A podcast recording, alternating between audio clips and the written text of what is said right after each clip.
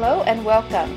This is Diane Lake, your host, and I'm going to be sharing how you can understand and apply the prophetic through practical terms, practical ways, and practical means that make it relevant to everyday life so that you can prepare the way for the Lord's purposes to manifest in the earth.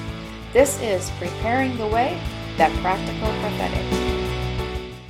Hello guys. Welcome to today's episode, How Reading the Psalms Can Change Your Life Literally. This is episode fourteen. Now remember, I think of podcasting as a two-way street. I've given you our email address before. Let me give it to you again, info at starfire ministries dot org, because I'd like to hear from you. If you have questions, or if you have feedback or suggestions, or even if you just want to drop a line and let me know that the podcasts have been a blessing to you, I would love to hear from you. It's like I want you to have a double feeling about the podcast. Like it's a continuation of past episodes, and yet you could listen to one episode like today's independently and still be blessed by it. Does that make sense?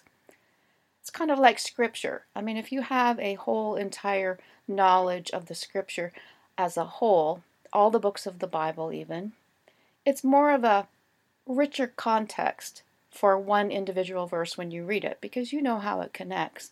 But if you're new to reading the Bible, maybe you're a new believer, a new Christian, you could still pick up and read that same verse on its own and not have a bigger picture context and still be blessed. So I think that's kind of what I'm trying to get across. So remember what we said in our last episode, which was titled Secret Ingredients to Happiness. That secret ingredient number two was that your happiness is connected to praising the Lord, because praise taps you into the enduring faithfulness of the Lord. And that's where the Psalms came in. And that is why we're talking about the Psalms today, because it's still on the Lord's mind. I'm going to talk some about that. He is not done talking to me about the Psalms, so you're going to hear what I'm hearing about from the Lord. That's how it works. So think about it. You could be feeling down, depressed, overwhelmed, anxious, fearful, any number of negative thoughts, feelings, emotions. And when you begin to praise the Lord, I mean really, for real, praise the Lord, it lifts you up above your circumstances, doesn't it? Because see, if nothing else, you can praise the Lord for His past faithfulness and deliverance for you, for your family. And then your faith arises and you be- can begin to praise Him in advance, because now you're confident that He's going to do it again. That's what praise does. That's why it's so important, and why I'm talking about it tapping you into the faithfulness of the Lord, because you begin to remember His faithfulness, then you begin to trust in it all over again. So I recently finished a course for my master's I told you I was working on. And I learned that there's some basic motifs in the Psalms, some basic types of Psalms. Some of them are praise Psalms, acknowledgement Psalms, lament Psalms, that kind of thing. Some were written in praise of God's general attributes and work for Israel, and some were more specific, acknowledgement of God's work for an individual. So I will come back to some of that, because we're going to look at some specific Psalms. So let me just give you a little bit of backstory about how I came about to be doing a podcast that's focusing on the Psalms. So to begin with, I've never had the Lord reference the Psalms so much to me before. Now remember, I've told you a lot of what I get from the Lord comes at night. The theme of the Psalms in general, He's been talking to me about. Several particular Psalms repeatedly. Maybe even what I would say a dozen at least Psalms that He keeps repeatedly re-mentioning and emphasizing to me. And I'm, you know, just dwelling on them, going back and rereading them, seeing what the Lord has for me in them. So we're going to be talking a bit about a couple of those Psalms that the Lord has repeatedly spoke to me about, and glean a few highlights from them. And hidden in them is one of the secrets, or a secret I should say, as to why reading and meditating on the Psalms can be absolutely and literally life-changing. That comes from our title, right? So again, we're going to be looking at Psalm twenty-two and twenty-three here shortly. Now, another part of this backstory as how I got to be doing this podcast on the Psalms is that I was just being honest with the Lord, and I basically said to the Lord, I mean, we do this in our prayer life, right? I do it. I said, I don't know how I'm going to do a podcast that anyone's going to listen to based on the Psalms. I mean, really, when I first began hearing about this, I said that to him. Now, my prayer since then, as I continued to hear about the Psalms, was a two-part prayer. First of all, what would you like, Lord, for me to talk about so it makes it relevant to life today? Because that's so important. It I can't just give you a lecture on the Psalms. That's There's no point in that. You need something that you can walk away with, hands-on, tools in your hand, enrich and make your life better today. That's number one in my prayer. The second part on my prayer to him was, I just need to have more Um, like I don't have enough information. Sometimes I can tell I don't have everything I need for an article, everything for a podcast. So my part two of that prayer is just give me everything I need so I can put all the puzzle pieces together, right? So that I can do this podcast. But in the process, as a bit of time went by and I kept on praying about this, I actually heard the Lord say that if I wasn't willing to do it, He would find someone else to be His mouthpiece. Now, that was just a bit of a wow moment. I, I was a little surprised that I hadn't said that I wasn't willing to do it, mind you. I just had been praying in those two ways that I had said. So, of course, I said to the Lord, yes, I'm willing. I want to do a podcast on the Psalms. But the reason I'm telling you this backstory is I want you to know the Psalms are on the Lord's mind right now. And I believe they always are. They're very important to Him. And I'll keep explaining why, because it has to do with the secret uh, that I want to tell you about, how it can transform your life. So when the Lord speaks to me like that, as I said, I pay real close attention. And what I felt like He said ultimately is that there's this deep and ancient path. In fact, I saw it. It was kind of like a combination of hearing and seeing. There was this vision. I saw this path going down deep. It's like I felt how ancient it was. And I believe it has to do with the Psalms being a doorway of access straight into His presence. All right? It's pretty profound when you think about it. Now, before we look at a couple Psalms in particular, remember how I told you that the Psalms were gradually collected over time. This was in the previous episode, episode thirteen. And at the fourth and final stage, they all came to be canonized into how we see them and know them today. That's the book of Psalms. And remember I told you that certain songs and hymns of David and Moses came to be incorporated for congregational use. Uh, Prayer of Moses, for instance, became Psalm ninety. David's song from Psalm, from excuse me, from Second Samuel twenty-two, when he was delivered from the hands of his enemies and from Saul, became Psalm eighteen. But other people's psalms and songs didn't necessarily make it into the Psalms, and not all of David's did, and not all of Moses did. And what I want to point out is that that's how that person recorded that psalm, meaning their circumstances, their situation. So if another person had recorded that psalm, it would be different. Miriam had some songs. Deborah had some songs. Solomon, of course, had some. It's like the real life situation and circumstances of this person comes through in the psalm. So that's what makes them really unique, is because we can identify with those. These are real people who were making real praises, praying real prayers. And some of them were incorporated into the temple hymn book and devotional guide for the Jewish people. But even so, they sprang from individuals just doing real life. That's why I think so many of us can relate to them and should be able to relate to them, because even though some of the context is, you know, ancient times, not the way that we do things now, it's still mankind. It's still the same situations we find ourselves in. We're, we're overwhelmed and we need help from the Lord, right? So um, I just finished in this course I told you that I took on the Psalms, studying Psalm twenty-two. And that happens to be one of the Psalms the Lord keeps repeating to me over and over. Now, my professor, as a matter of fact, taught me everything you need to know and more about Psalms twenty-two, which I promise not to relay all of it, and I will try very hard not to make any of this boring. But I want to pass on a little bit of the technical information before I get to the certain part that I am really excited to share.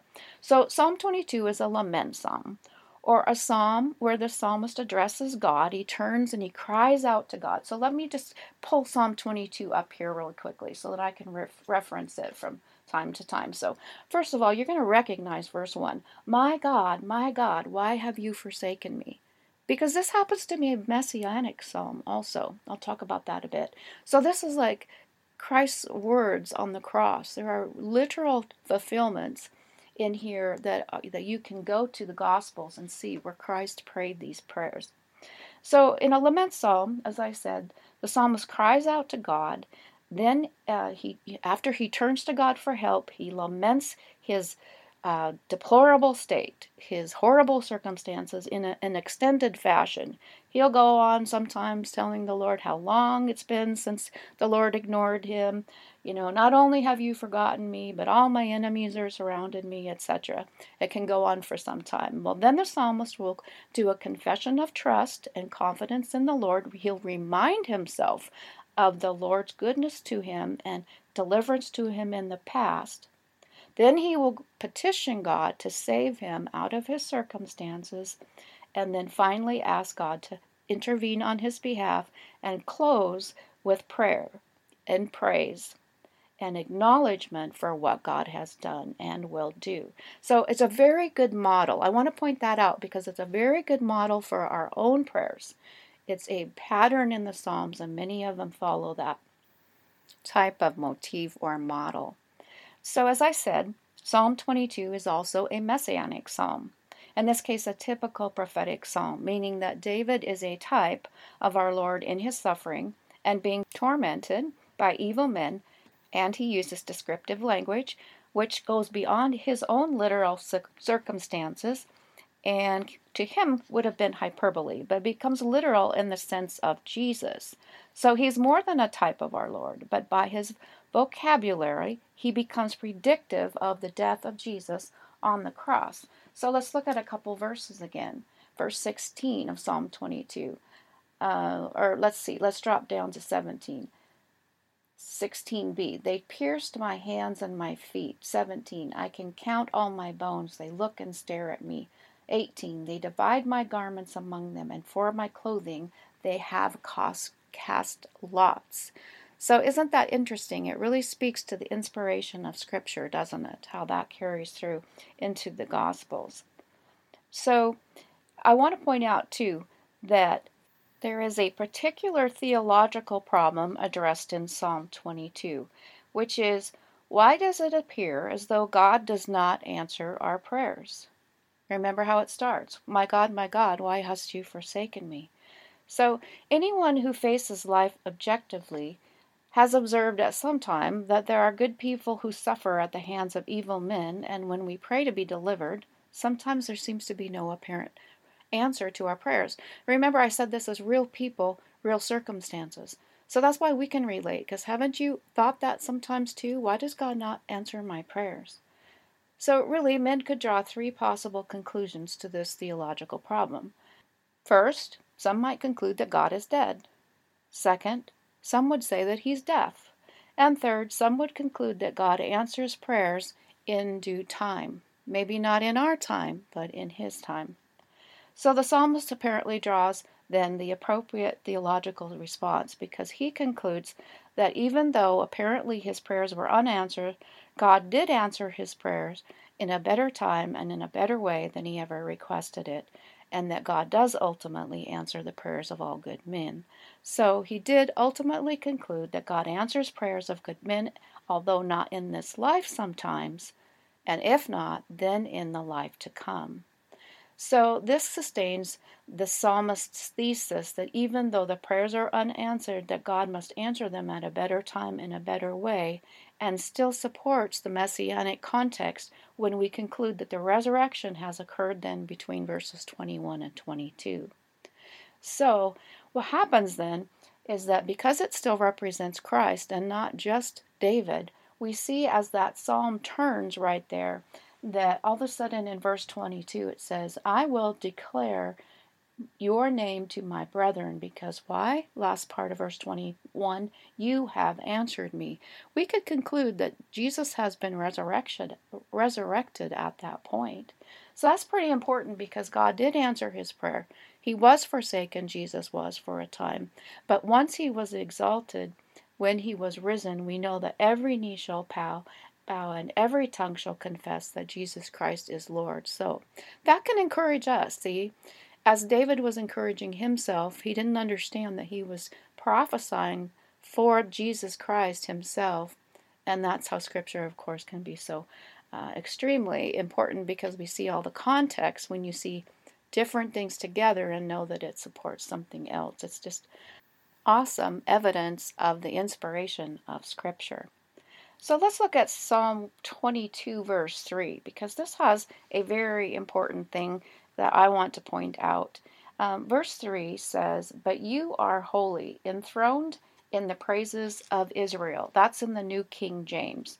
The Old King James says, thou inhabitest the praises of Israel. So basically what that means in the Hebrew, that word to inhabit or to be enthroned, is to sit, to remain, to dwell. So remember how I said that the Psalms are a corporate hymn book of the praises of Israel. That's why when you praise and worship God using the Psalms, it's like, boom, you are transported to that place where he dwells. It's like this deep and ancient path into his presence. Isn't that cool? Remember, the Lord showed me this deep and ancient path, and I believe it's because he sits and dwells on the praises of Israel, which are incorporated in this hymn book, in these Psalms. So it's not that God isn't in all of our praises. Anytime we praise him, he's there. But there's this doubling up, this layering of our praises, this piggybacking of our praises onto these ancient hymns of Israel's praise that make them very, very powerful for us today. So that's pretty crazy cool, if you ask me. So now we're going to move on to Psalm twenty-three, and I'm not going to spend much time here, but this is, of course, a very, very famous psalm. And what I want to point out is the beautiful imagery, the figurative language that absolutely transports us into a place of green pastures and still waters. It starts out, the Lord is my shepherd, I shepherd, I shall not want. He makes me lie down in green pastures. He leads me beside the still waters. He restores my soul. He leads me in the paths of righteousness for his name's sake. Yea, though I walk through the valley of the shadow of death. And of course we could continue. But what I want to point out is that this is not just metaphorical speech, but it's an extended met- metaphor. And we see that one thing represents another. It's like the Lord is said to be our shepherd. We are the sheep. We follow him. All of a sudden, we are transported into this beautiful imagery. I mean, I can see all these things happening, right? This is a psalm that I memorized long ago as a teenager. I think I told you that I used to memorize psalm to get my way paid to Bible camp and that kind of thing. And I still use this psalm sometimes at night to recite when I'm troubled. You know that phrase that says, he restoreth my soul? You know, your soul is your mind, your will, and your emotions. So if you go to bed troubled, bothered, um, you know, something in your day, something in your life is very upsetting, that's such comfort to grab hold of that. In fact, I will pray that. I will say, Lord, when I wake up in the morning, I want you to have restored my soul. Make my soul new again. Restore it to peace and to what it should be. There's so much power in that. All right, so let me just tell you a couple personal stories now. I'm going to give you a word of testimony in a minute, but first I want to tell you about Psalm ninety-one and what it, the significance that it has to me.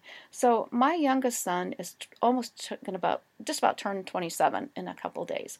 But when he was just leaving home at, let's say, eighteen, nineteen years old, he made the decision to join the Army, and specifically the infantry. Now, this is kind of troubling if you're a mother, right? I mean, it's one thing to join the Army, but the infantry, I mean, that was really a stretch for me. So I made a decision that I wanted to memorize Psalm ninety-one. Now, most of us are familiar with that. It's a psalm of great comfort. Um, the place, the place that we dwell, we're under his, the, under his wings, the shadow of his wings, where he dwells. That you know, there's no plague that's going to come uh, and, and, and harm us. That's really interesting since we just came through the coronavirus, of course, that kind of thing. Well, I had tried to learn Psalm ninety-one previous to that and had not been able to do it. I used to memorize a lot of scripture when I was young, but it's much more difficult now. And I hadn't been able to do it. So I challenged the Lord using Psalm one nineteen eleven. This happened to be a scripture that I memorized as a teenager. I knew what it said. Uh, basically, Old King James is what I learned it in. It says, "Thy word have I heard in my heart, that I might not sin against thee." And I said to the Lord, I prayed this to him. I said, "You said, Thy word have I hidden in my heart, that I might not sin against thee." I said, "Lord, you need to help me learn Psalm ninety-one." And you know what? I did it. It, it was a challenge, and it took me some time. I mean, maybe even a year before I felt like I could recite it thoroughly without, you know, ever. I mean, I can say that psalm today, anytime, day or night, and I do choose to do it at night often. It helps me go to sleep. It just calms me down if I'm upset from my day by by anything at all. And I would challenge you to try to learn scripture too. It doesn't have to be a lot. And you know, even a couple verses you could work on over extended time. These Bible apps we have now are a lifesaver. It's really easy to have it on the go. If you're, you know, waiting in traffic or whatever it is, you can just pull it up. But there is a psalm that factors very deeply into my testimony, and it did literally open the gate that changed my life, all right? Now, that psalm happens to be one twenty-four. So the circumstances are, I'm going to turn to that right now, that if you heard my testimony in episode one, and again, this story will, will have a little bit deeper and richer meaning if you go back and listen to episode number one, my testimony, if you haven't. But my daughter and I were just in a very, very desperate spot. Uh, me in particular, because I just, I didn't know that a curse was operating against me um, of hatred passed from the daughter to the mother. So she was thirteen years old at this time, and there were so many problems um, with her, and I felt like an absolute failure as a mother. So this woman named Karen had come to pray with us and broke that curse, and a whole bunch of stuff happened that night, and my daughter was literally set free. And that was the moment when I came from that point of being suicidal and hopeless and couldn't even see the point in life anymore to understanding the power and the presence of the Lord, to the point that I was so fascinated I could not go back to life the way it was before. I had to find out more about this God. So literally the night that she was delivered, or what was it the next night? Actually, I can't tell if it was that night or the next night. It could have been the same night. I better go back and reread my own testimony so I know for sure. But in any case, I could not stop praising the Lord. And I was like literally in tears. And I had my Bible open, and it happened to be, it's going to make me a little bit emotional, that I was reading Psalm one twenty-four. It says, "If not for the Lord who was on our side, if it had not been the Lord who was on our side, when men rose up against us, when they would have swallowed us alive, when the water would have overwhelmed us, when the stream would have carried us away, had it not been for the Lord, who had they had given us up for prey, but our soul has escaped as if a bird from the snare of the fowlers. The snare is broken, and we have escaped." And I remember just praying to the Lord. It felt exactly like that. The enemy was Satan, of course. He had trapped me. He had trapped my daughter. He had trapped our family. And I was so overwhelmed to be set free. And it was like that psalm just transported me into his presence. So then what happened was I went up to bed. Now it was at least midnight or one o'clock at this point. My husband was asleep, and when I crawled into bed and tried to go to sleep, something began to happen. So I share in that episode one how the Lord actually touched down, and through a series of um, five or ten minutes, you can go read or listen, I mean, to what happened. Uh, he set me free from that spirit of withdrawal that had kept me from relating to people, from being able to be in social situations, Um, he completely and literally set my my soul free from that, and from that point on, my life began to dramatically change. And a psalm was what transported me that deep and ancient path into His presence. So it's pretty exciting to be able to share that and relate it to the Psalms, because I was asking the Lord, now what is it that I can relate and share even from my own testimony? And here it is. That's the story that He had me uh, in mind all along for me to share. So you know how some people have more, we're going to switch now, switch gears, okay, switch to your practical brain. Some people want more of a sense of financial accountability, right? They want a budget, they want to itemize, that kind of thing, while others want more freedom. They just want to be able to spend what they want to spend. And still others want something somewhere in the middle, something in between. It's like not a one-size-fits-all kind of thing, is it? That's not how people are. God made us different. Well, for that kind of reason, I want to make a couple different suggestions as we wind down this podcast today. For those of you who are like a little bit more structure, maybe you're the ones who have a spreadsheet for your budget every month. For you, I would suggest to read one psalm per day. Especially now, I'm telling you the Psalms are on the Lord's brain. They're on His mind. They just are. And for those of you who like a little bit more freedom, you don't want to be so pinned down to a formula. Perhaps you could read a psalm whenever you know you are in a dark place, whenever you need to be transported immediately into His presence, if you're depressed, if you're fearful, if you're anxious. And for those of you in the middle, maybe you want to try to read a psalm every day, but if you don't get to it, no big deal. But just keep in mind, those psalms are your lifeline, your the way to tap into that presence. Because remember, some of us, especially I did back in that dark place, some of us have this feeling that God is far away. But remember what Psalm twenty-two said? He is enthroned in the praises of Israel. He inhabits the praises of Israel. What are the praises of Israel? The praises of Israel are the Psalms, the corporate hymn book that was used in devotional and daily life.